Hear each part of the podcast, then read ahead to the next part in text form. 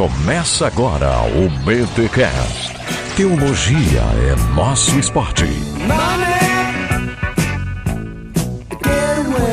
Muito bem, muito bem, muito bem. Começa mais um BTcast de número 245. Eu sou o Rodrigo Bibo e se não tiver lei, ninguém abre a carteira. Ô louco, que agressividade. Ai, ai. Né, eu ouvi essa já, eu tô só reproduzindo uma fala que eu já ouvi. Rapaz. Eu sou o Alex e parem de roubar ao Senhor. Eu ia. Nossa, mano, os caras chegaram com a garrucha, A velho. lei tá imperando aí, meu. E eu sou Alexandre Melhoranza e o amor sempre supera o azar. E eu sou Vitor Fontana e em tempos de politicamente correto, século XXI, devorador vai ficar com sobrepeso, né? Pelo amor de Deus. Gente, olha aí, estamos aqui para mais um BT Cash. Essa turma da Bíblia tá aqui. A gente trouxe o Alex também da sistemática. É, pois o é. Alex e a turma. Só a turma única. Tá bom. É, é um tema que já pedem muito pra nós aqui do Bibotal, que já gravamos esse tema lá no primeiro ano ou início do segundo ano, em textos fora do contexto, mas agora a gente vai ficar somente neste tema de dízimos e ofertas. Então, pessoal, ouça com calma, com cuidado, analise, olhe os textos bíblicos junto com a gente e depois, né, você pode aí usar os comentários em bibotalk.com. Não adianta comentar em postagem do Facebook, do Instagram, que a gente não tem como gerenciar isso. Então comenta lá em bibotalk.com na postagem deste BTcast. Mas antes, os recados paroquiais.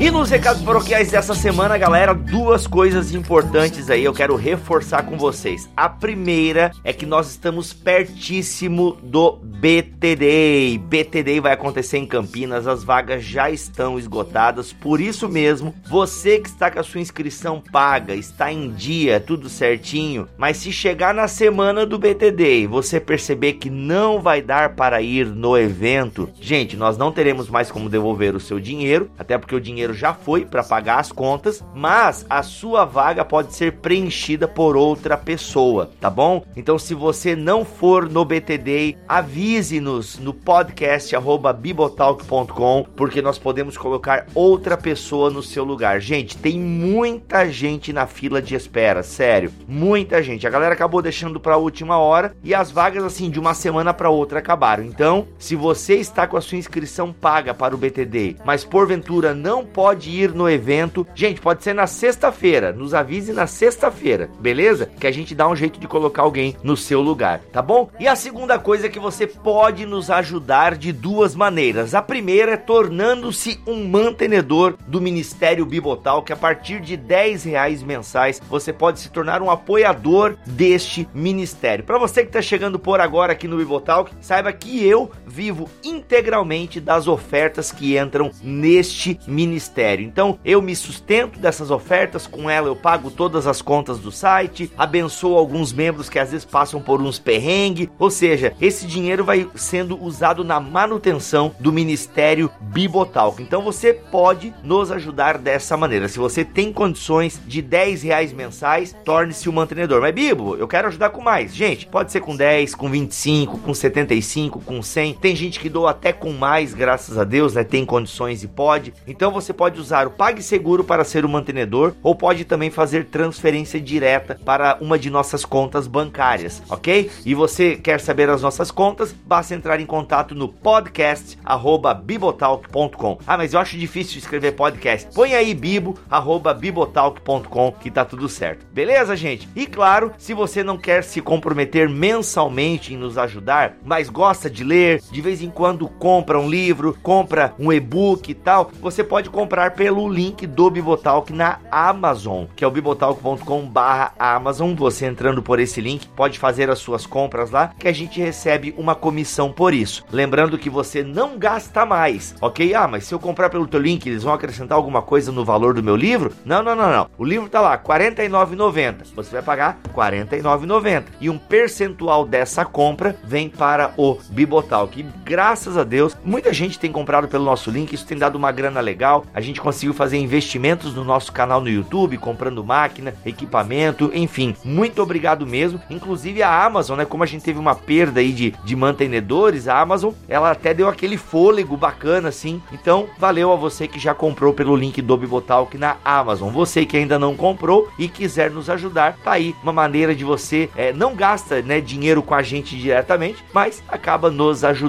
aí de forma bem direta caso compre pelo nosso link. Tá bom, galera? E é, vamos lá, vamos para esse episódio aí que eu tenho certeza que vai ser muito abençoador para você e para sua igreja, tá bom? Um abraço e até o próximo recado paroquial.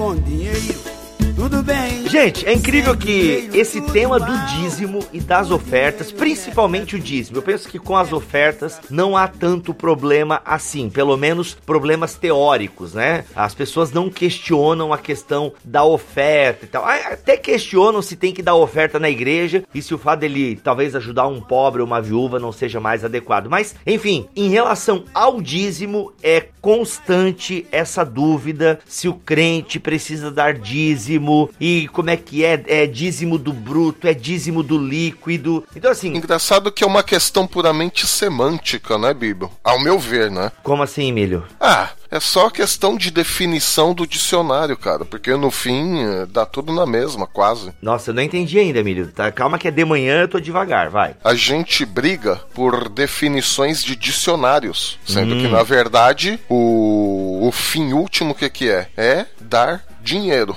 Aí a gente fica, não, é dízimo. Ah, é oferta, quer dizer, não, dízimo, porque então tem que ser estritamente a décima parte. Mas se você fala oferta, tá tudo bem, quer dizer, é uma questão de, de, de palavra no dicionário. Porque o fim último é da grana. Sim. É, alguns fazem os desdobramentos dos vários tipos de ofertas, né? Tem uma igreja aqui em Joinville que tem uns três ou quatro envelopes, assim, onde você tem a oferta alçada, que fala, nem lembro agora, oferta alçada. Alçada. Alçada, a oferta do sacrifício, a oferta não sei o que, a oferta da viúva, enfim, tem as criatividades. Ah, tá, não, mas aí peraí. Então deixa eu só, antes, só para pegar essa sua linha do pensamento. Em termos de nomes criativos, igual esses todos que você citou, realmente eu vejo uma aberração. Só que, às vezes, eu lamento até estar tá invadindo a parte prática aqui, mas para fins de administração, às vezes isso pode ser útil. Por exemplo, na nossa igreja aqui, a gente passou quatro meses em reforma. E não é reforma porque a gente queria deixar bonitinho e tal, não, é reforma porque precisou. O teto tava caindo, tipo assim, nesse nível. Na verdade era o chão. Ah, ui? É, uma parte do chão estava fraco, então a gente precisou reforçar isso e foi uma grande reforma no fim. Mas isso aconteceu depois que tu entrou na igreja, né? Afinal, tu é um pastor de peso.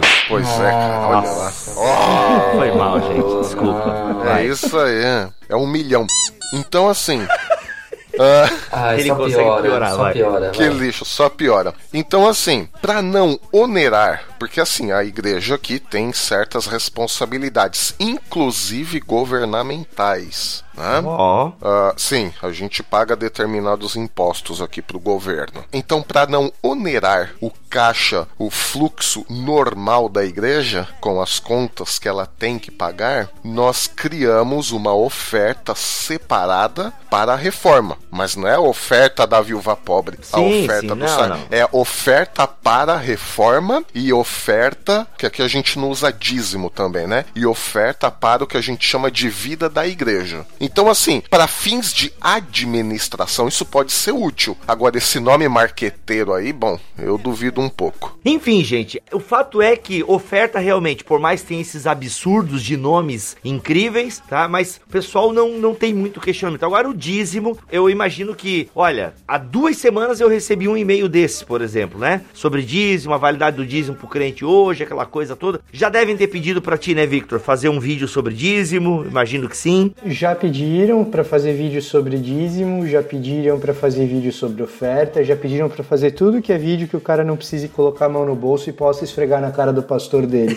Aí isso é um negócio que eu meio que me recuso a fazer, porque eu não vou Olha. ficar... É, não vou... Estão instrumentalizando a teologia, é isso? Não, cara, porque assim, no, no podcast eu percebo uma relação muito mais saudável com as pessoas que escutam do que no YouTube. Embora tenha muita gente bacana que assiste meus vídeos no YouTube, tem uma interação bacana também, tem um pedaço da interação que é muito bacana. Agora no YouTube, cara, tem muita gente que só quer aquele vídeo, até talvez por causa da duração, que é um vídeo de 10 minutos, 12 minutos, 15 às vezes, porque ele quer aquele vídeo para esfregar na cara do vizinho, você tá entendendo? Uhum. Claro, é mais fácil de mandar pelo WhatsApp, né? É, exatamente.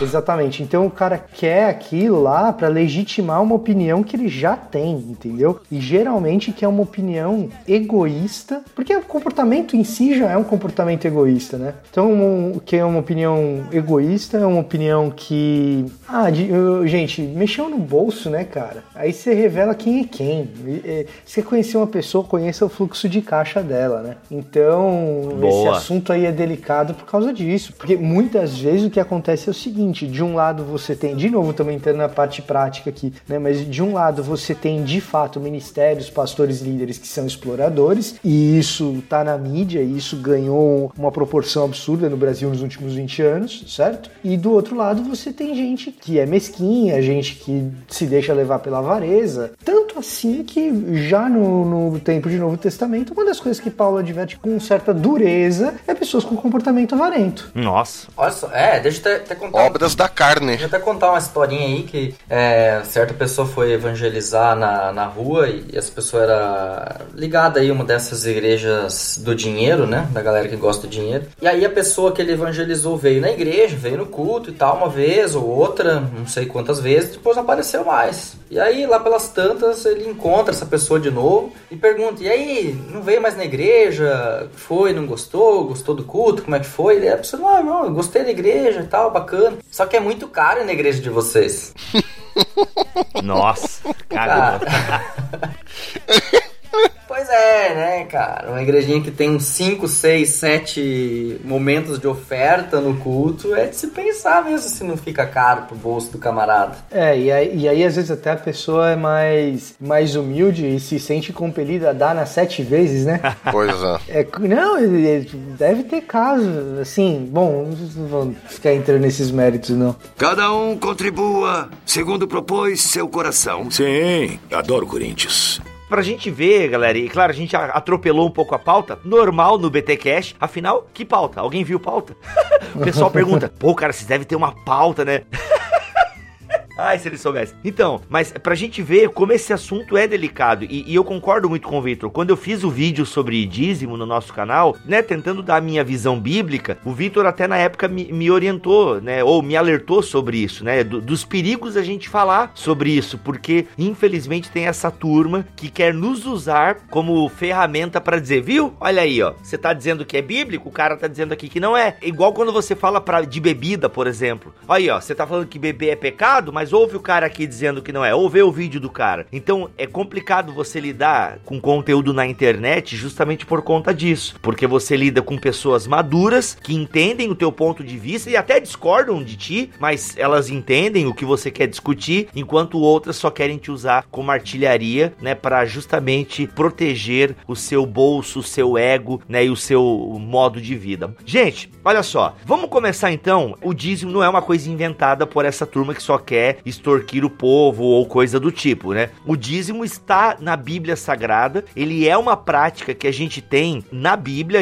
o Antigo Testamento fala, né? A gente tem de capa a capa do AT, nós temos a questão do dízimo. Eu queria que vocês trouxessem então para nós daquele jeito enciclopédico mesmo, afinal eu gostei bastante daquele episódio sobre jejum, inclusive, pô, parabéns, é, Milho e Victor, eu ouvi de novo o episódio de Salomão, cara, que episódio bom. Enfim, feliz por vocês estarem aqui equipe. Mas tragam então para nós, para a gente procurar entender essa questão, a origem do dízimo, se a gente consegue rastrear né, essa origem, porque a gente sabe que na história de Israel, é, muita coisa Deus dá e institui para o povo, mas quando a gente faz uma análise comparativa das religiões, a gente percebe que Deus né, tá pegando costumes de outros povos e de alguma forma ensinando para o seu povo da forma que ele quer determinado costume. A gente consegue rastrear um pouco a origem do dízimo, mais ou menos? Rastrear é um, é um negócio complicado, né? Mas assim, a gente pode falar da palavra hebraica, que é maser, né? E assim, ó, a palavra, quando você pega nos paralelos acadiano e o garítico, né? Para quem não tá habituado com essa discussão, é o seguinte, gente: existem várias línguas semíticas paralelas ao hebraico de outros povos que estão ali nas regiões em volta, certo? Que são parecidas com o hebraico. Muitas vezes palavras hebraicas têm origem nessas outras palavras e dá pra gente entender um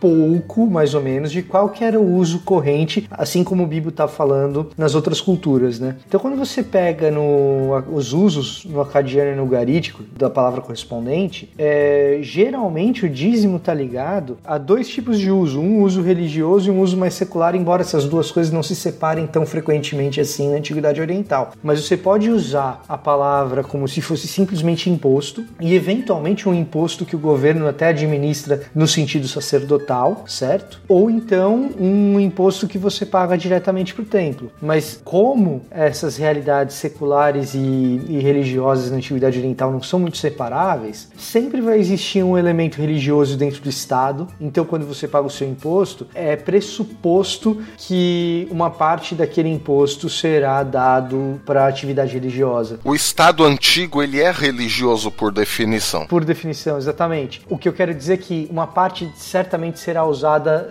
na, no, na ramificação litúrgica. Talvez essa seja uma maneira mais didática de se colocar. Claro que quando quando você dá o seu dinheiro para o Estado, o Estado tem que gastar, principalmente na Antiguidade Oriental, uma parte significativa disso com defesa, né? com segurança, é, segurança nacional e, e, e, as próprias empreitadas militares. Agora, as próprias empreitadas militares são religiosas, isso também é hum. outra. Pois é. Então, assim, essa distinção ela é difícil, mas o que tem que ficar claro aqui é que a relação entre a palavra maser no hebraico, né, maser no hebraico, e a maneira como ela é usada ao redor, ela tem tem essa conotação de imposto. Inclusive depois, né, mais tarde, no contexto romano, isso continua, porque a distinção entre Estado e religião no contexto helenístico, no contexto romano, já é bem mais marcada, bem mais notada. Mas mesmo nesse período, se você pegar a região do norte da África, ali em Cartago e tudo mais, região inclusive em que alguns dos pais da igreja foram criados,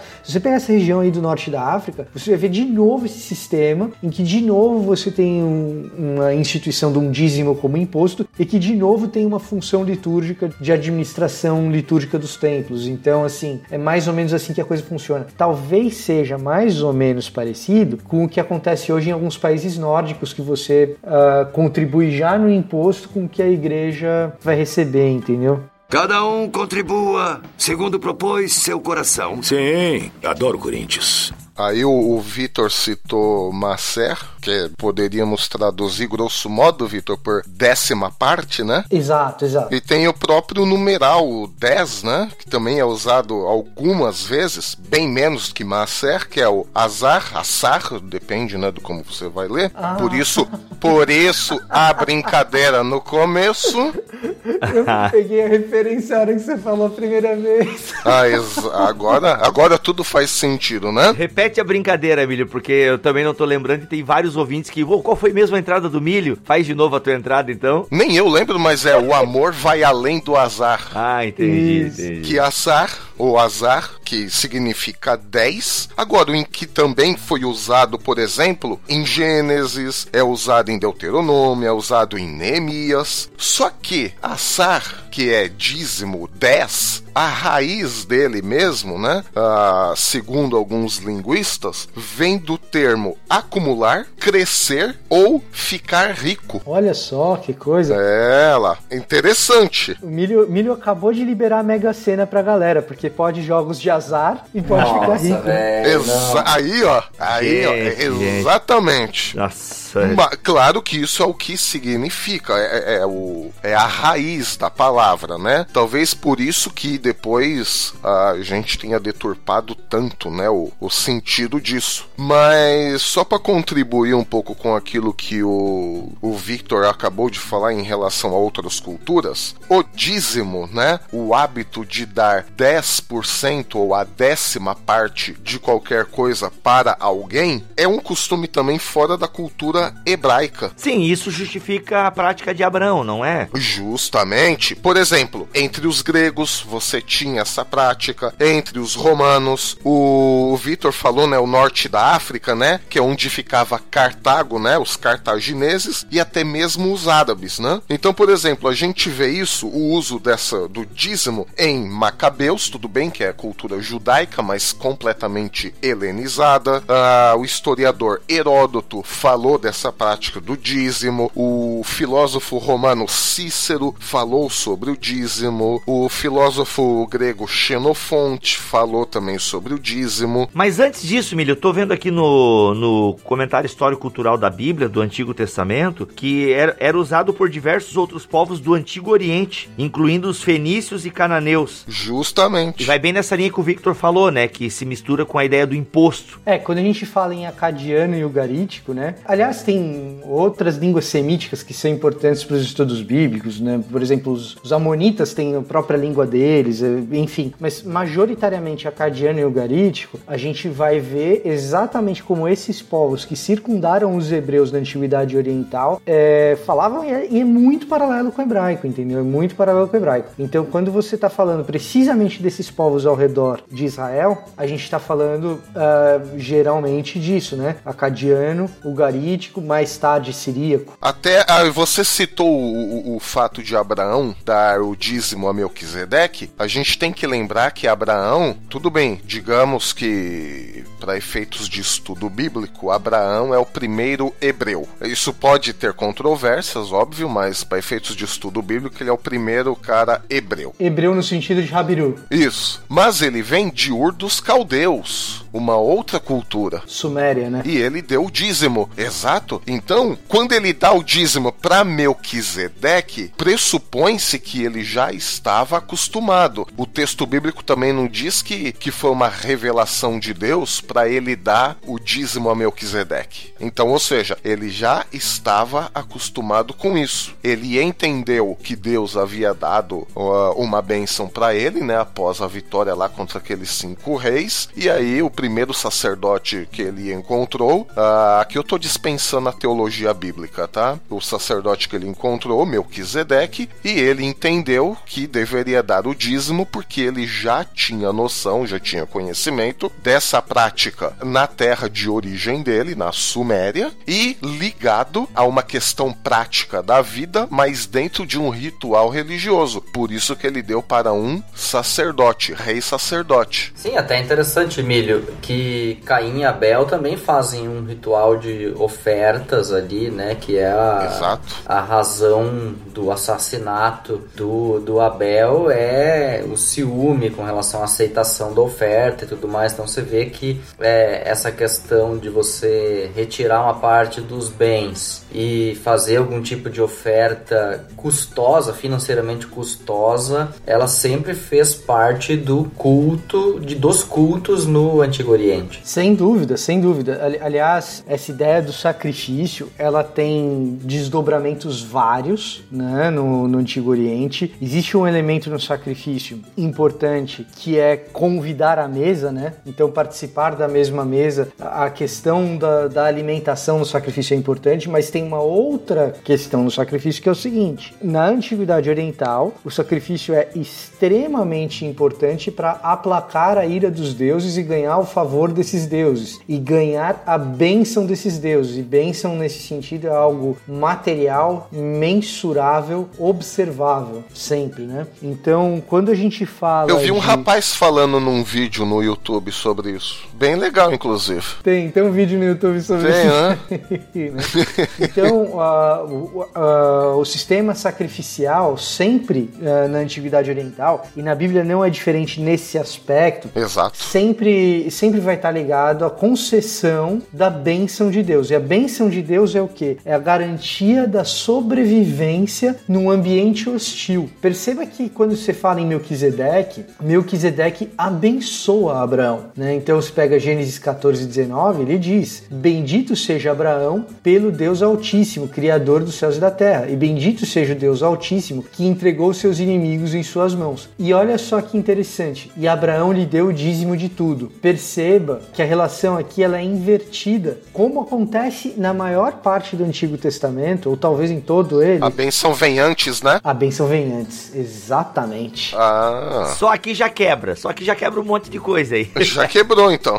Cada um contribua segundo propôs seu coração. Sim, adoro Corinthians. A questão é o seguinte: quando você fala em sacrifício, quando você fala em dízimo, isso tem a ver com fidelidade, isso tem a ver com gratidão, isso tem a ver com reconhecimento de total dependência de Deus. A lógica do Antigo Testamento é esse. Tanto a lógica do Antigo Testamento é esse que já no relato da criação, Gênesis 1, 22 e Gênesis 1, 28, nesses dois versículos do relato da criação, Deus concede a bênção à sua criação. Deus abençoa a criação dizendo: sejam, sejam férteis, multipliquem-se. E no caso do 28, 28 no ser humano uh, dominem sobre, sobre a terra, né? Deus abençoa a criação dizendo, sem que a criação fosse capaz de dar qualquer coisa a Deus, sem que a criação fosse capaz de fazer qualquer sacrifício por Deus nesse momento. Ele está simplesmente trazendo à existência as coisas por meio da sua voz e ali já está concedendo a bênção. Então, nesses contextos, a ideia sacrificial para o povo hebreu, para a realidade bíblica, ela acontece sempre depois da bênção, que já é uma realidade realidade invertida. E a outra realidade invertida é a instituição estrutural do dízimo dentro da Torá, que já é uma coisa um pouquinho posterior. O que, que acontece na Torá é o seguinte: aliás, quando a gente está falando em Gênesis, a gente está falando em Torá, mas eu estou querendo dizer especificamente o aspecto legislativo da Torá. A sistematização escrita da coisa, né? Exatamente, exatamente. Eu, no, no, sentido uh, mosaico. Autoral.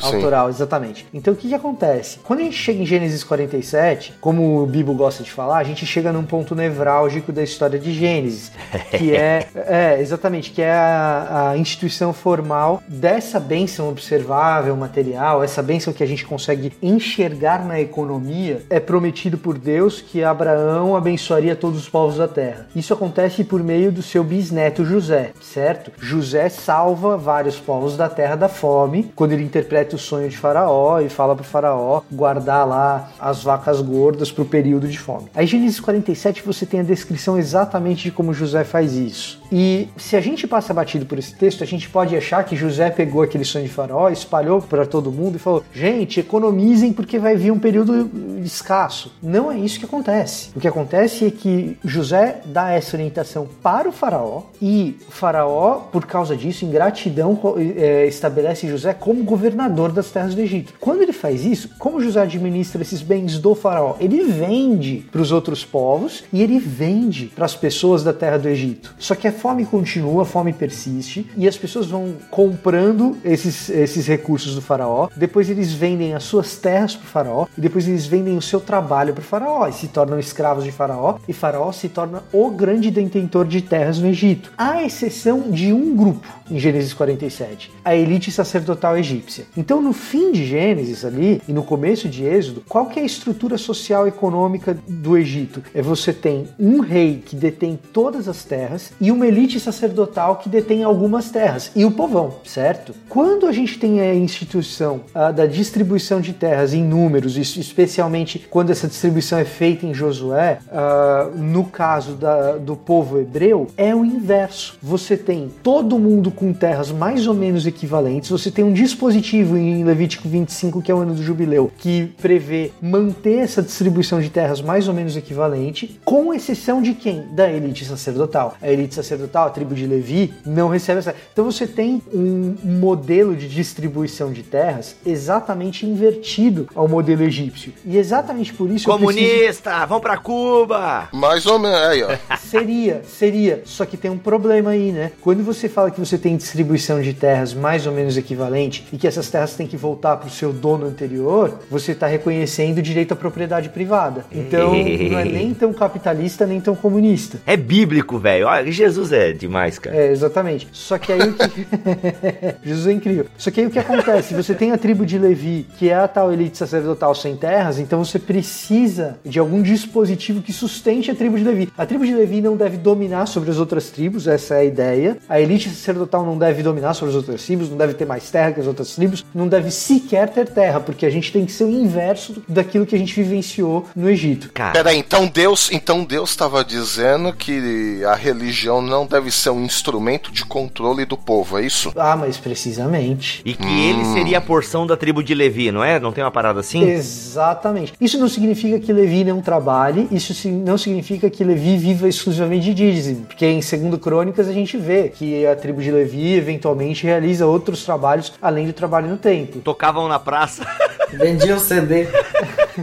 Santo Deus. Mas, mas a gente sempre tem que levar em consideração que esse tipo de instituição econômica na Torá, ela é uma instituição econômica subversiva dos valores dos povos no entorno, entendeu? Então, assim, existe ali uma subversão, existe ali um princípio de contranarrativa, sempre, sempre vai ter. Cara, que panorama é fantástico. Eu só tô com uma coisa na cabeça, né?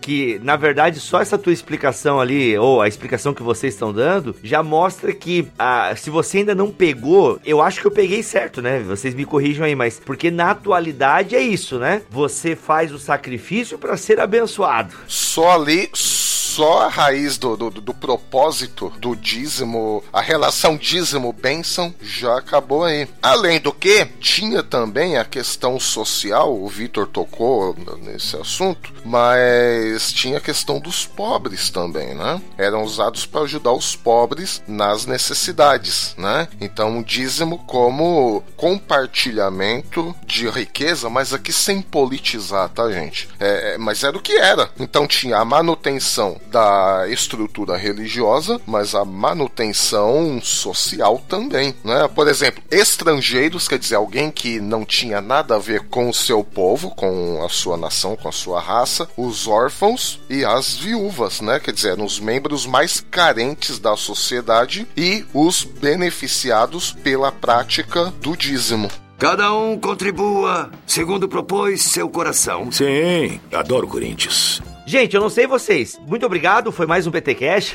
oh, o Mac disse que a gente não pode passar de uma hora, hein? Mac, o Mac, oh, que ele veio de dois BT Casts aí cavalares. Mas olha só, vamos para Malaquias 3.10, que é o texto, né? É o capítulo do Antigo Testamento mais usado hoje em dia. E novamente, gente, quero reforçar aqui ah, o que o Vitor colocou no começo. Eu acho muito importante. A gente está fazendo esse episódio aqui para tentar entender biblicamente o sentido do dízimo e a gente vai ter a parte prática. Então, assim, procure ouvir com maturidade. Se você ainda não é maduro, tá chegando aqui, ou o tema te atraiu, né? Você, pô, esse aí eu vou ouvir, esse tema aí eu quero ver o que o pessoal do Bibotal que fala lá do dia. Cara, se desarma, tá? Se desarma. E vou te dizer, você tem que dar dinheiro para sua igreja. É, a, conclusão é essa aqui, já tô te dando a conclusão. Mas a gente quer entender biblicamente a parada aqui. Então, ouça com maturidade, ok, gente? E reforço, a gente não tá fazendo, a gente não quer dar munição para sua espingarda cheia de ingratidão e bagunça bagunça, tá? Então a gente quer tentar entender pra gente poder ter uma prática até quem sabe mais bíblica da coisa. Malaquias, capítulo 3, como eu disse antes, muito utilizado. E como é que a gente entende dentro desse contexto, desse panorama que vocês estão trazendo aqui, como é que a gente consegue então entender? Porque a coisa que parece que, ó, vocês não estão cumprindo a parada aí, gente. Qual é que é? Porque o dízimo, então, ele se tornou uma lei dentro da prática da religião de Israel. E a gente entende aqui que em Malaquias, o profeta tá dizendo, e aí, qual é que é? Foi a entrada do Alex, né? Parem de roubar Deus. Na verdade, o, o contexto aqui é o retorno do cativeiro, a reconstrução de Jerusalém, reconstrução do povo, reconstrução teológica, reconstrução moral, a reconstrução em todos os aspectos, né? E o povo hebraico, né? Ele era um povo muito concreto. Você não podia falar para o povo judeu, gente, ponham a mão na consciência de vocês. Ah, verifiquem a consciência de vocês e vejam onde vocês estão errando. Não tinha. O, o, o povo hebraico, é, você tinha que dar elementos concretos. E o elemento concreto aqui é: deem a oferta, deem o dízimo, façam sacrifício, reconstruam o templo. Depois Jesus vai falar que o templo era ele mesmo. Ah, então quer dizer, então Jesus está contra o Antigo Testamento, porque não era nem para ter reconstruído, sendo que ele ia, tinha dito que ele ia destruir o templo. Não, tudo no Antigo Testamento, todas as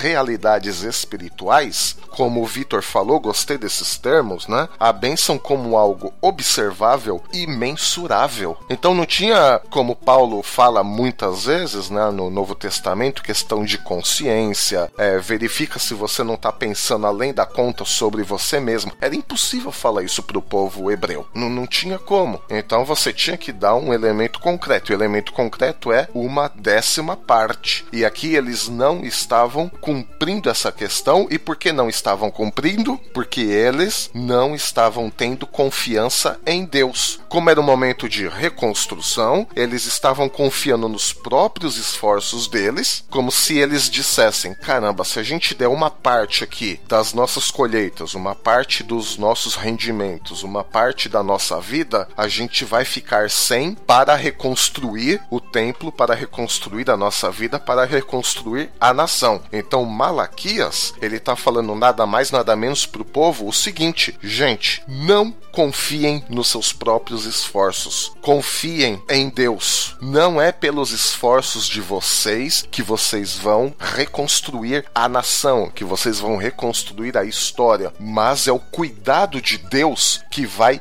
reconstruir a vida de vocês, a história de vocês está nas mãos de Deus e não nos recursos financeiros de vocês, e não na inteligência de vocês, e não na capacidade de vocês. Até interessante, Milho, que a estrutura de Malaquias, né, que ele começa falando do amor de Deus, eu sempre amei vocês e tudo mais, né? E daí é, tem essa contra-pergunta, ah, de que maneira nos amou? E aí ele retoma a história de, do, do povo de Israel, de como é, a ruína deles é uma prova de que eles abandonaram a Deus. E aí vem toda uma série de, me parece assim, instruções que Malaquias traz. Eu imagino que com uma consciência muito forte da Torá, porque você vê em vários versículos que tem, é uma referência à Torá e à história do exílio, né? E de que forma essa nação vai ser reconstruída tendo a Torá como base. E aí não vai ter só dízimo, vai ter, vai falar de divórcio, vai falar de fidelidade, vai falar de, da, da aliança, é, vai falar do, dos sacrifícios, vai falar de julgamento, ou seja, de arrependimento,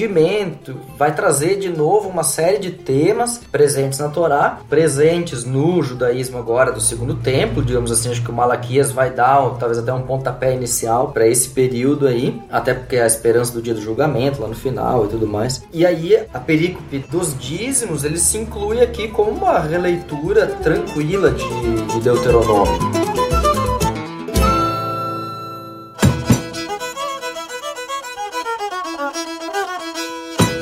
Você tocou no ponto-chave, eu acho, Alex. Errado, errado, não é ponto-chave. É ponto é nevrálgico. Nevrálgico.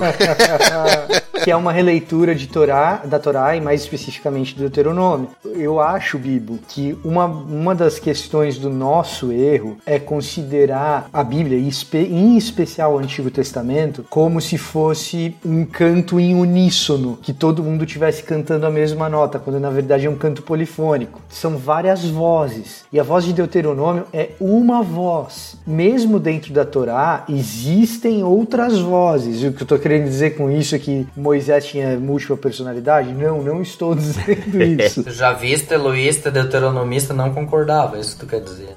Talvez, who knows, who knows. Você esqueceu do sacerdotal aí, mas tudo bem. Uh, que pecadão.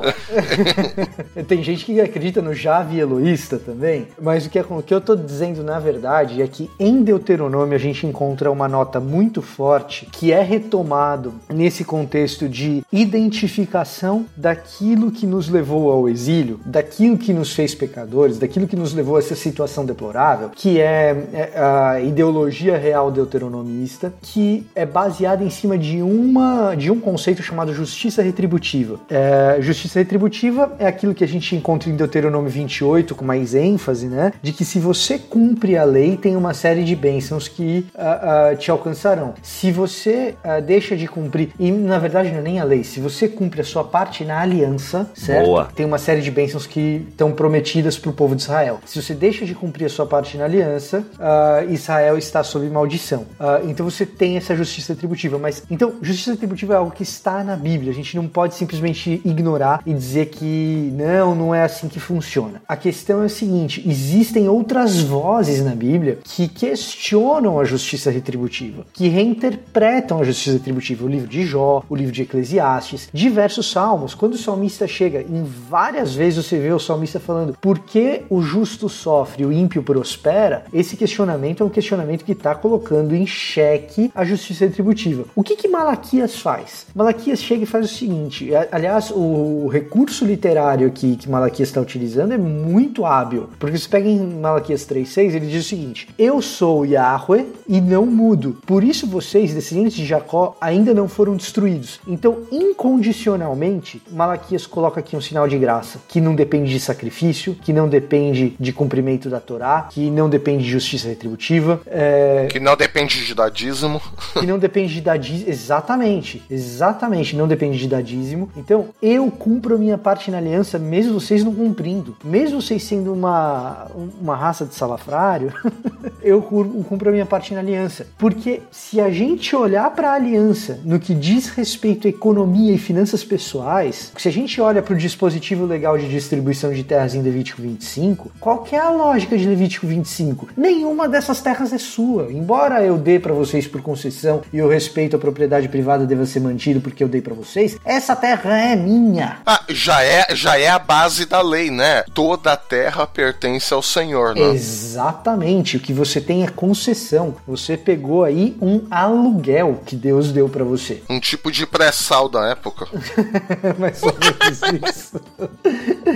então o que que acontece? O que que acontece? Na realidade, quando a gente está falando de finanças pessoais, quando a gente está falando de economia, e isso vale na antiga aliança e na nova, isso vale na antiga aliança e na nova, é o seguinte, é impossível cumprir a nossa parte na aliança, por mais que a gente tente, sabe por quê? Porque a gente não coloca todos os nossos recursos a serviço do reino. Eita. Israel não fez isso uhum. e nós não fazemos. A gente deveria tentar. Aquele adesivinho, propriedade exclusiva de Jesus, que a gente põe no carro. Claro. Oh. Se isso Sim. valesse de verdade, beleza, entendeu? Se a gente realmente coloca aquilo como propriedade exclusiva. Só que assim, quando é propriedade exclusiva de Jesus, isso deveria explicar pessoas que em vez de querer ter um carro esporte, quer ter um carro que cabe mais gente para levar quem não tem carro pra igreja, você tá entendendo? Boa, Exato. claro. Carro de sete lugares, é o que eu tô querendo, não tem, cara. É... não, e, e assim, ah, tá a serviço do Senhor, então por que você não abre a sua casa para receber os irmãos? Percebeu? E assim vai. Agora eu, tô entrando um pouco em questões mais práticas aqui, que às vezes até sai um pouquinho da minha seara, eu não sou tão bom assim de, de ilustrações práticas. Tem que ler Max Lucado, mano. Tem que ler Max Lucado. Olha é... aí. Santo Deus. Pô, por quê, ó? Lava a boca pra falar do Lucadão, velho. Nada, só foi uma interjeição, santo Deus, ah, Ok.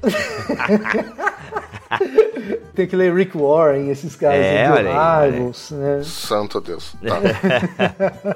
não, mas continuem, poxa. John Stott, John Stott, John Stott. Senão vão achar que eu tenho preconceito com esses caras. Não, a gente não vai achar, a gente já tem certeza. já mudei aqui, ó. Pronto, John Stott, isso. Jaquelu, John Stott, tá bom? Tá bom. Valeu, Timothy Keller, obrigado. pronto, vai. Pronto, eu fiz, eu fiz, eu, fiz, a viagem transatlântica aqui, ó. Decolei dos Estados Unidos, Boa. tô pensando na Europa, pronto, tá bom? Merci. ai, ai, ai. Cada um contribua segundo propôs seu coração. Sim, adoro Corinthians. Ô, oh, gente, vou, vou, vou, pra gente encerrar Malaquias 3, é, 3 aqui. E aí? tá com a tua linha de pensamento aí, Vitor? Não, então, então o meu ponto é o seguinte: Malaquias só enderece a questão do dízimo depois que ele esclarece que a bênção que Deus dá, ele dá incondicionalmente, que a parte de Deus na aliança Deus cumpre, mesmo que o povo seja salafrário e safado. Agora, se vocês derem o dízimo, me ponham à prova. Eu sempre sustentei vocês, mesmo vocês fazendo tudo esses bando de besteira. Eu não vou ser fiel agora? Você tá entendendo qual que é a lógica? A lógica não é a seguinte, gente, vem cá me dar o seu dízimo dízimo, porque se você der, olha aqui chocolate para vocês, olha aqui as bênçãos que eu tenho pra gente. Não é essa a ideia. Não é essa a ideia. É o princípio da bênção, né? Exatamente, é o princípio da bênção. Acaso vocês não sabem que eu sempre tratei bem de vocês? E mesmo assim vocês falam coisas terríveis contra mim? Larga a mão de ser sovina, dá o seu dízimo, você vai ver. Eu, sempre sustentei vocês quando vocês eram infiéis, agora que vocês vão ser fiéis eu não vou sustentar? Caramba! Pessoal de coração duro? Mais ou menos assim, a tônica. Inclusive, essa é parte de Deuteronômio, exatamente no capítulo 26. Isso é interessante porque Deuteronômio a gente encontra algumas modificações da lei que a gente tem em Êxodo e Levítico, porque já é para a segunda geração, né? Pós-Êxodo. Eles estavam prestes a entrar na Terra Prometida, a geração anterior já tinha morrido, e aí em Deuteronômio 26, dos versos 12 a 15, eu vou ler aqui rapidinho na NVI, só para a gente ter uma ideia que calha exatamente com isso que o, o Vitor está falando e com o que Malaquias está evocando, segundo o que o Alex disse, né? A Torá e essa questão toda da segunda geração pós-Êxodo. Então, a partir do verso 12, no, ver, no capítulo 26 em Deuteronômio, a gente lê o seguinte: ó, quando vocês tiverem separado o dízimo de tudo quanto vocês produziram no terceiro ano, o ano do dízimo, entreguem ele ao levita, ao estrangeiro, ao órfão e à viúva, para que possam comer até saciar-se nas cidades de vocês depois digam ao Senhor seu Deus: Retirei da minha casa a porção sagrada. Então vejam: alimentar o órfão, a viúva é sagrado. Dei-o ao levita, ao estrangeiro, ao órfão e à viúva, de acordo com o que você ordenou. Não me afastei dos seus mandamentos, nem me esqueci de nenhum deles. Então não é só a questão do dízimo, é obediência a toda a Torá. Eu não comi nada da porção sagrada enquanto estive de luto, nada retirei dela enquanto estive impuro e dela não ofereci nada aos mortos. Quer dizer, é a dedicação exclusiva a Deus, que é a questão aí até da ilustração que a gente estava brincando agora, da propriedade exclusiva, né? É propriedade exclusiva de Jesus. Tá aqui, ó, não comi nada da porção sagrada enquanto estive de luto, nada retirei dela enquanto estive impuro e dela não ofereci nada aos mortos. Obedeci ao Senhor, o meu Deus, fiz tudo quanto você me ordenou. Olha dos céus da sua santa habitação e abençoa Israel, seu povo e a terra que você nos deu, conforme prometeu sob juramento aos nossos antepassados, terra onde há leite e mel com fartura. O Senhor seu Deus ordena a vocês hoje que sigam esses decretos e ordenanças, obedeçam-lhes atentamente de todo o seu coração, de toda a sua alma e de todo o seu entendimento. Então vejam que não é só uma questão simplesmente de, de finanças ou para ganhar o, o favor de Deus. É justamente o contrário, Deus já nos deu a terra, Deus já nos deu a presença dele em nosso meio, Deus já nos deu essa bênção. E a nossa contrapartida, a contrapartida do povo, o que a lei aqui está exigindo, era entreguem-se a Deus de todo o coração de vocês. É, vejam, né, numa linguagem mais neotestamentária e mais grega, né, provem a consciência de vocês e vejam se vocês realmente estão se entregando a Deus de todo o coração de toda a sua alma, né? É, vejam aí na consciência de vocês se não tem nada ainda na vida de vocês que esteja vocês prendendo, a, a, prendendo vocês aos padrões deste mundo, à acumulação desnecessária. Então era uma maneira simplesmente de provar o quanto nós realmente entregamos a nossa vida a Deus ou se nós estamos fazendo, tendo confiança em nossos próprios meios, em nossos próprios esforços. É, e até colocaria nisso isso daí que eu vejo assim que essa questão do dízimo e essa questão de pôr Deus à prova, que Deus diz me põe à prova e tudo mais, eu vejo que é uma questão de, de gratidão da pessoa, né? Uhum. Porque se Deus é aquele que chega ali em Malaquias e diz eu amo vocês, eu fiz tudo isso para vocês, me ponham à prova, é uma questão do cara dizer assim, não, realmente eu creio, eu realmente vi que Deus fez tudo isso aí. Eu vejo que Deus conduziu o nosso povo, eu vejo que Deus nos salvou no Egito, nos salvou no exílio, nos trouxe de volta para cá, nos sustentou tô nos momentos ruins, momentos bons. Cara, agora a minha gratidão é ofertar pra gente reconstruir tudo isso daí, porque há uma necessidade financeira. De algum lugar a grana tem que vir. E eu vou, com a minha gratidão por tudo aquilo que Deus fez, também contribuir para isso, entende? Eu não vou ser sovina agora. Eu vou botar também a mão nos meus recursos e servir a Deus também com os meus recursos. Eu creio que essa também é a tônica de um Paulo, quando passa a oferta aos coríntios, sabe? É a tônica dali de Atos, né? Quando eles entregam tudo, né? Porque eles tinham uma esperança é, escatológica de que Jesus voltaria tão logo que eles não precisariam de mais nada, né? Então eles entregam tudo para viver em, em conjunto é, e tudo mais. Eu vejo que é uma, é uma questão de realmente perceber, poxa, tudo vem de Deus. Eu só tô agradecendo por um pouquinho daquilo que ele me deu. Se você veio a esse episódio esperando que não daria mais o dízimo. pois é. Tudo.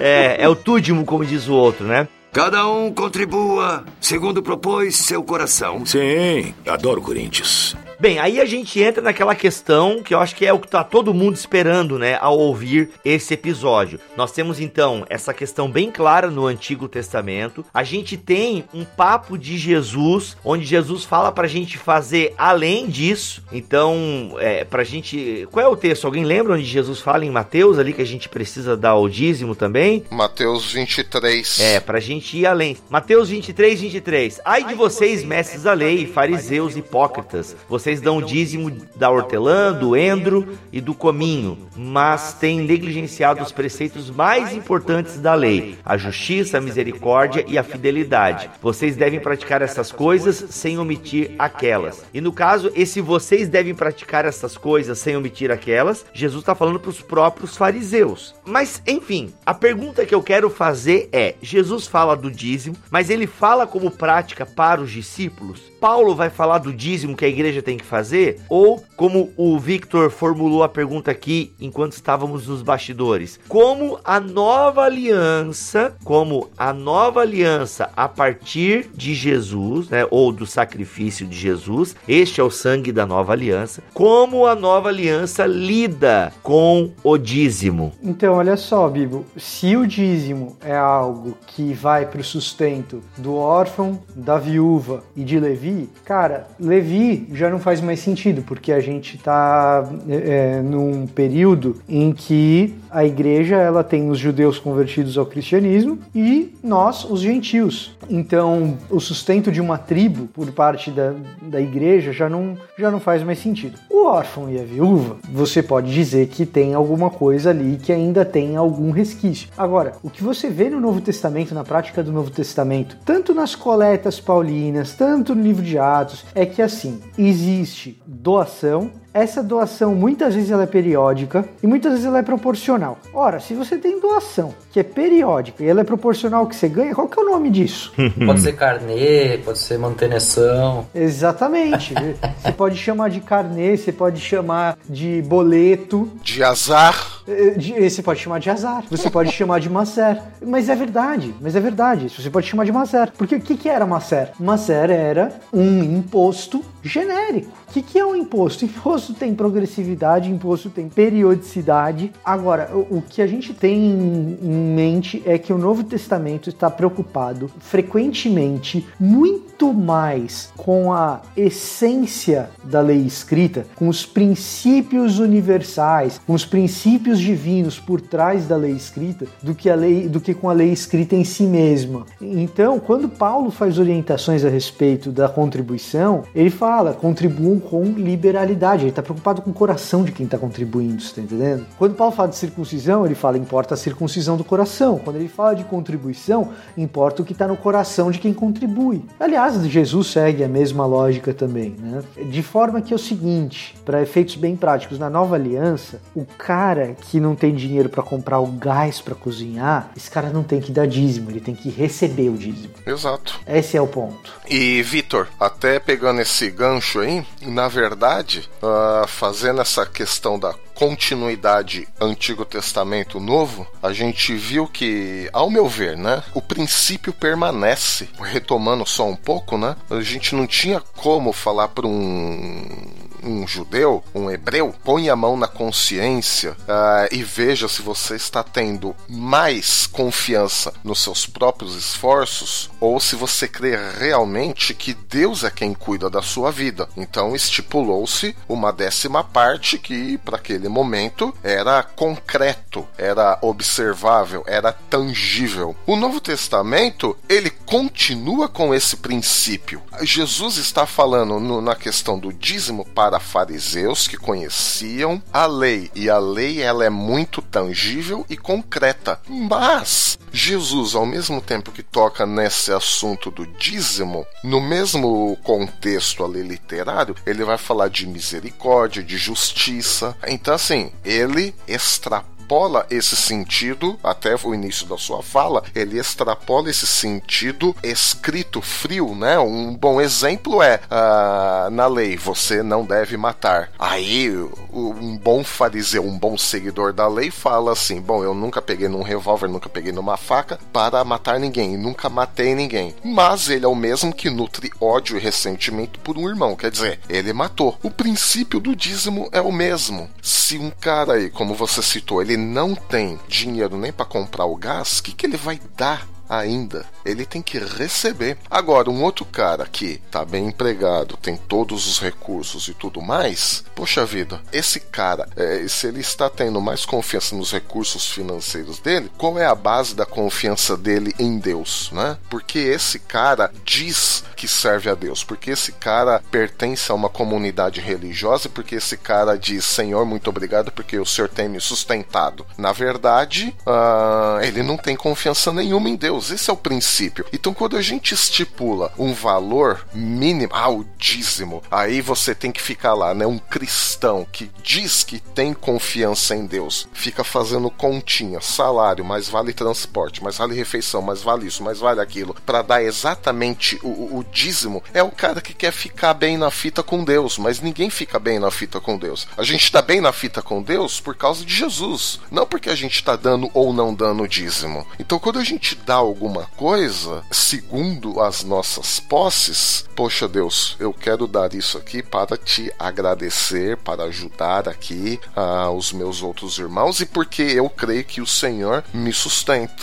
Então esse é o princípio. E até o dia assim, é uma forma até de se autoeducar, né, cara? Você tem Exato. de se autoeducar a, a ter uma mão aberta, né? A ser generoso. Isso. Se você olhar lá, Jesus, Generosidade. Jesus disse lá em Lucas, em Lucas 6, se não me engano, Vamos dizer, quase que o mesmo texto de Malaquias, né? Deem receberão sua dádiva, lhes retornará em boa medida, compactada, sacudida, para caber mais, transbordante, derramada sobre vocês. Tipo, você vê que a generosidade é ensinada por Jesus. Ele não tá falando aqui de tem que dar o 10% do bruto, ou do líquido, ou Exato. disso, ou daquilo, mas ele tá dizendo, olha, sejam generosos. Em outro momento ele vai dizer, se te pedem a, a capa, dá também o manto, e por aí vai, entende? Isso é ensinado por Jesus, né? E não só com relação ao que seria o paralelo da religiosidade judaica, ou seja, o templo, o sacerdócio, a igreja, né? Em todos os âmbitos é, do cuidado com o próximo, isso é ensinado. É lógico que, que, que você não pode dizer assim, ah, os sacerdotes, os pastores hoje são Levi. Não dá para dizer isso. Embora não. que é, há uma necessidade financeira, eu acho que se você não vê que a sua congregação, a sua igreja onde você é membro, onde você participa, onde você está lá todo domingo, onde você contribui com seus dons, é, se você não vê que ela tem necessidade financeira, acho que você tem um problema aí, cara. Daí você precisa ler um pouco de Timóteo, né?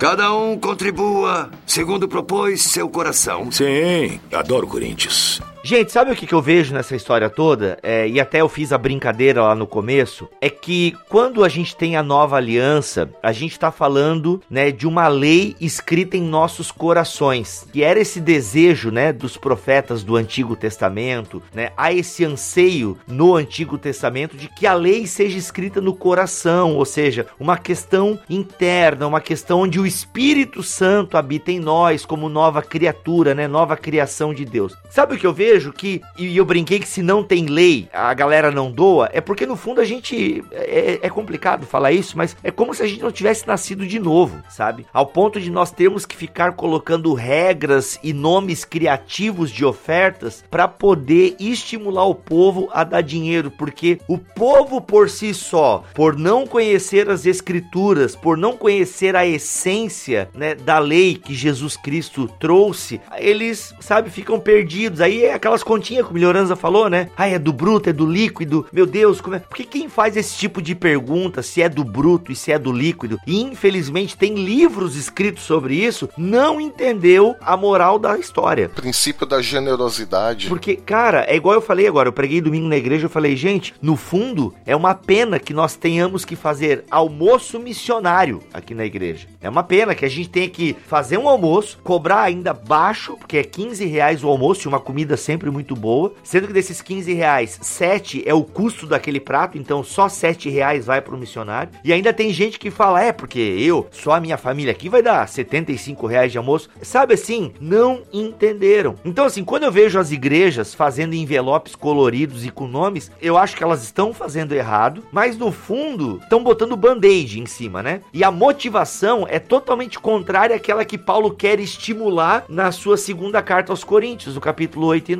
Porque Paulo fala lá para não dar por ambição, para a gente não ofertar por conta das nossas ambições. E é tudo que o pessoal tá fazendo quando se fala de dízimo e de oferta. É porque no fundo, desconfio é que nós não nascemos de novo. Paulo fala, ele apela sempre a uma consciência. E não por acaso em Romanos ele vai falar de um entendimento transformado. É a razão transformada, né? Tudo parte daí. Então, se o nosso entendimento, se a nossa razão não foi transformada, a gente vai usar a razão para racionalizar princípios bíblicos, né? E fica fazendo continha, dízimo do tempo. Na verdade, sim, a Bíblia diz que toda a nossa vida está em Deus, em Cristo. O que Paulo diz, né? Em Cristo, em Cristo, em Cristo. Ah, aí a gente pode voltar, a Bíblia toda ensina isso, a questão do sábado, né? Então, se a gente voltar, ah, lembra-se do dia do sábado, mas na verdade o sábado tem uma concepção mais ampla de que queria dizer que o tempo pertence a Deus. Então, assim, o nosso tempo, todo o tempo e o tempo todo, nós estamos em relação com Deus. Não, não existe isso de separar um tempo para adorar a Deus. A nossa vida é adoração a Deus, nossas finanças pertencem a Deus, nossa vida é para Deus, né? nossos relacionamentos são para Deus. Então não tem como ficar racionalizando. Então a gente só não racionaliza mais a partir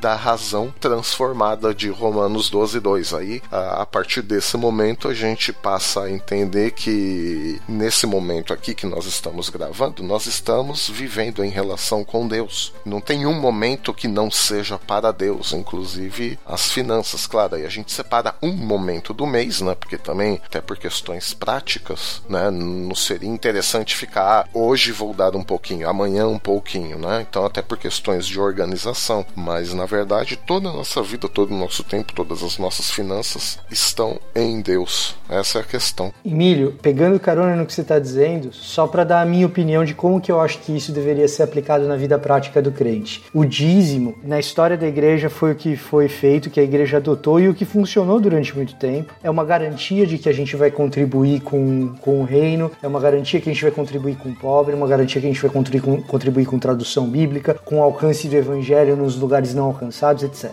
mas é uma exigência extremamente branda perto uhum. do que é você dedicar tudo. Na uhum. prática, na prática, o que, que a gente deveria fazer? Aliás, essa é a minha recomendação para você que nunca fez isso e está nos escutando. Se a gente está afirmando que tudo que a gente faz é ato de adoração a Deus, a gente fala isso no púlpito direto. Ah, porque adoração é o tempo todo, tal. Virou até clichê. Mas o que a gente deveria fazer com as nossas finanças? Todo crente deveria ter uma planilha ou um caderninho em que ele ele anotasse todas as entradas e todas as saídas. E uma vez que eu anoto todas as entradas e todas as saídas, tudo que eu ganhei, tudo que eu gastei no mês, eu consigo ver, porque tá escrito ali na minha frente, tudo que eu gastei, com o que que eu gastei. Sabe qual que é a grande, como diria o da Atena, qual que é a grande realidade? Porque essa é a grande realidade. A grande realidade, cara, é que a hora que a gente coloca nesse papel, a hora que a gente faz esse exercício, a gente percebe que a gente quer ganhar mais para gastar mais dinheiro com coisa que faz mal pra gente mesmo. Claro, sem dúvida. Quando você vai e pega a tua lista de supermercado e vê o quanto que tu gasta com refrigerante, a maioria das listas de supermercado de crente é a mesma coisa que fumar, porque você quer ganhar mais para poder gastar mais com coisa que te faz mal só por causa do prazer com a diferença que o fumante ainda tem o atenuante de que um dia ele colocou aquela porcaria na boca, aquela porcaria vicia quimicamente. O nosso supermercado, não. Claro que eu não estou falando de crente miserável aqui, eu estou falando de crente de classe média baixa para cima, que tem condição de escolher o que,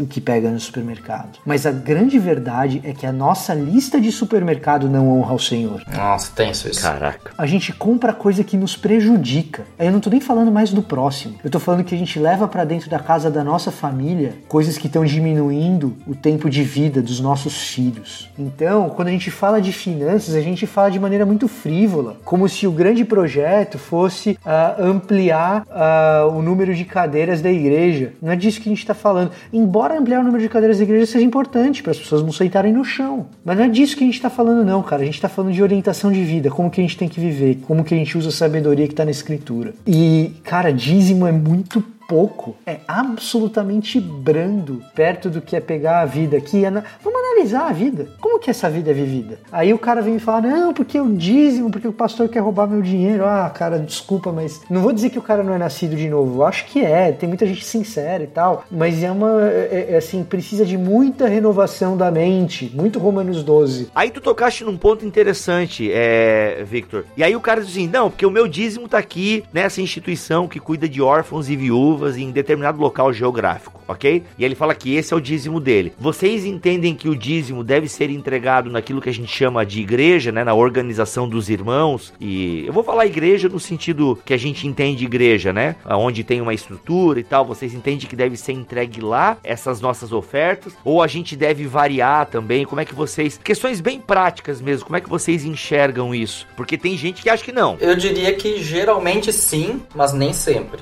Geralmente sim sim, porque se você tá numa comunidade e você, obviamente, participa ali, você vê o que é feito, você participa até às vezes das decisões, pode ajudar a orientar onde os recursos vão ser investidos. Ah, numa, numa pregação aqui nesse bairro, num, numa plantação numa igreja lá, no apoio a alguém que vai fazer seminário, num missionário lá, sei lá em que país, ou mesmo numa, no apoio a pessoas carentes na redondeza da igreja, ou uma família da igreja precisa. Enfim, tu tem como olhar e ver onde é que isso tá indo. Então eu vejo assim que é a tua responsabilidade também contribuir ali. Mas às vezes surgem, é, vamos dizer assim, necessidades que você vê um pouco mais além do que a igreja tá fazendo. E aí eu, eu, eu não tenho problema de dizer, olha, separa um pouco pode e oferta lá também, entende? Tipo, eu não vejo problema em, em picotar o dízimo, digamos assim. Mas eu também acho problemático o cara dizer, ok, então eu vou dar uma migalhinha aqui na igreja aqui, porque não é como eu gosto, que não é como eu quero, daí eu dou lá nos outros porque lá é como eu gosto, como eu quero. Daí você tá negociando de novo e não entendeu nada sobre gratidão. Exato. Você tá de novo se tornando o senhor das coisas em vez de deixar que o senhor seja o senhor. Cada um contribua segundo propôs seu coração. Sim, adoro Corinthians. É isso, gente. Olha, é, é, um assunto que dá pra gente voltar, dá pra gente falar mais. Inclusive, você que é mantenedor do Bibotalk, ah, vai ter um episódio, né? O próximo BTcast M será sobre a parábola do bom samaritano. Que a gente já tem um BTcast. Ah, mas eu não sou mantenedor, queria ouvir. Bem, já tem um BTcast sobre a parábola do bom samaritano. Mas a gente vai voltar nesse tema agora para os mantenedores. Então, fica aí essa lição. Eu quero encerrar, então, o nosso episódio lendo um texto bíblico para não ficar somente em nossas palavras. Mas eu penso penso que ele capta bem a essência do que nós falamos aqui. Uh, que é um texto bíblico que eu acho que nós deveríamos saber de cor, né? Todo mundo sabe João 3,16 de cor, ou pelo menos né, os conhecedores básicos da Bíblia sabem João 3,16 de cor. E, mas eu penso que 1 João 3,16 é, seja interessante nós decorarmos também, que diz o seguinte: Nisto conhecemos o que é o amor. Jesus Cristo deu a sua vida por nós e devemos dar a nossa vida por nossos irmãos. E o que é dar a vida por nossos irmãos? Ele responde no versículo 17: Se alguém tiver recursos materiais e vendo seu irmão em necessidade, não se compadecer dele, como pode permanecer nele o amor de Deus? Filhinhos, não amemos de palavras nem de boca, mas em ação e em verdade. Assim saberemos que somos da verdade e tranquilizaremos o nosso coração diante dele. E aí segue, gente, esse texto de João maravilhoso. E eu penso como o Alex, eu penso que se a gente está numa igreja, a gente tem o dever de ajudar financeiramente essa igreja, as demandas dessa igreja, porque se você não confia na sua igreja para dar a oferta, para dar parte do seu recurso financeiro, irmão, tem algum problema aí. Como diz uma irmã aqui na nossa igreja, Bibo, às vezes ela fala assim para mim, mas Alexandre, eu não entendo. Algumas pessoas vêm para cá e acham que já vem tudo pronto como as cadeiras surgiram do nada, é. o material de limpeza surgiu do nada, a luz como mágica, a gente apertou o botão e ela está lá, e, e está tudo limpo, está tudo organizado. O que eu queria saber o que essas pessoas pensam, porque não é possível. É, é um raciocínio teológico muito sofisticado, Milho, aí nessa igreja. É. Criácio ex nihilo. Isso. isso, isso. É então... bravo, né? É. Inclusive o pessoal fala, não, porque o bom mesmo é o pastor bivocacionado, porque ele não é pesado para a igreja. Porque Paulo fala lá pros coríntios que ele tem direito, mas ele não quer. Mas se esquece que Paulo aceitava a oferta de Fili dos filipenses, né? Então, no fundo, pois no é. fundo, a gente volta pro começo. As pessoas querem arrumar uma teologia que faça elas não colocarem a mão no bolso. E se tem uma coisa que tá distante da Bíblia, é isso, meu amigo. então, que a gente seja senhor do nosso dinheiro e que o nosso dinheiro também sirva ao nosso Senhor. Que o nosso dinheiro também faça parte. A gente não quer viver para a glória de Deus, não é um princípio princípio reformado, então viver para a glória de Deus significa usar o nosso dinheiro, os nossos recursos, né, para que a obra de Deus avance, para que os órfãos, viúvas, os estrangeiros, para que não haja necessidade. Se a gente juntar o texto de João com o princípio de Paulo para ajudarmos os domésticos da fé, nada melhor do que então nós entregarmos o, o, o nosso dinheiro ou parte dele, aquilo que podemos, aquilo que o nosso coração entendeu como necessário, né, e um coração quebrantado e convertido. Então entregar na igreja, né? E aí a, a igreja vai distribuir conforme as necessidades, entende? Então, cara, é muito simples isso, sabe? É muito simples. Então, que Deus nos abençoe, né? Que a gente consiga ter essa mentalidade transformada, para que a gente não ame o dinheiro, sabe? Porque Paulo já deixou o alerta bem claro para nós ali quando escreve a Timóteo. Então, é isso. Que Deus nos abençoe nesse sentido, né? E você que é mantenedor do Bibotalk, é, eu penso que é parte, né? É, você entendeu de certa forma. E é legal que tem gente que ajuda a gente, ajuda outros projetos ajuda na igreja, entendeu que o seu dinheiro serve ao rei. E isso é muito legal.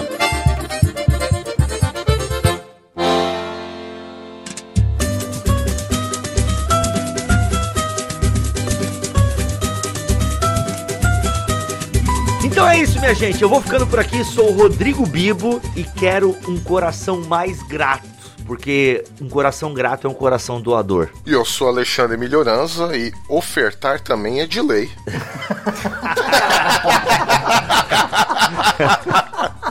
Muito bom, muito bom. Só que tem um problema aí, Milho. Tem gente que está com um delay nas suas ofertas. Não, ai, ai, Olha, rapaz. Pô, devia terminar espiritual lá, né? Mac devia ter subido a musiquinha lá naquela minha fala atrás, mas a gente dá um jeito de estragar tudo o clima. E eu sou o Vitor Fontana e eu já fiz muita compra de supermercado bem pecaminosa também, viu? Nossa, uma vez encontrei uma amiga minha, ela disse o seguinte, Bibo, tô olhando pro teu carrinho aí e vejo que tem muita coisa de abrir, precisa ter mais coisas de descascar. Ok. Ó. Oh. Ó, hashtag fica a dica. Olha, poderia ser até o título de uma pregação, né? O custo do pecado mercado. Olha aí, rapaz. É, tem pano pra manga aqui, meu. Tem pano pra manga, Ixi. com certeza. Eu sou o Alex, e que o Senhor te abençoe e te guarde, e o Senhor faça resplandecer o seu rosto sobre ti e tenha misericórdia de ti. Que o Senhor sobre ti levante o seu rosto e te dê a sua paz. Amém. Amém. Amém. Amém.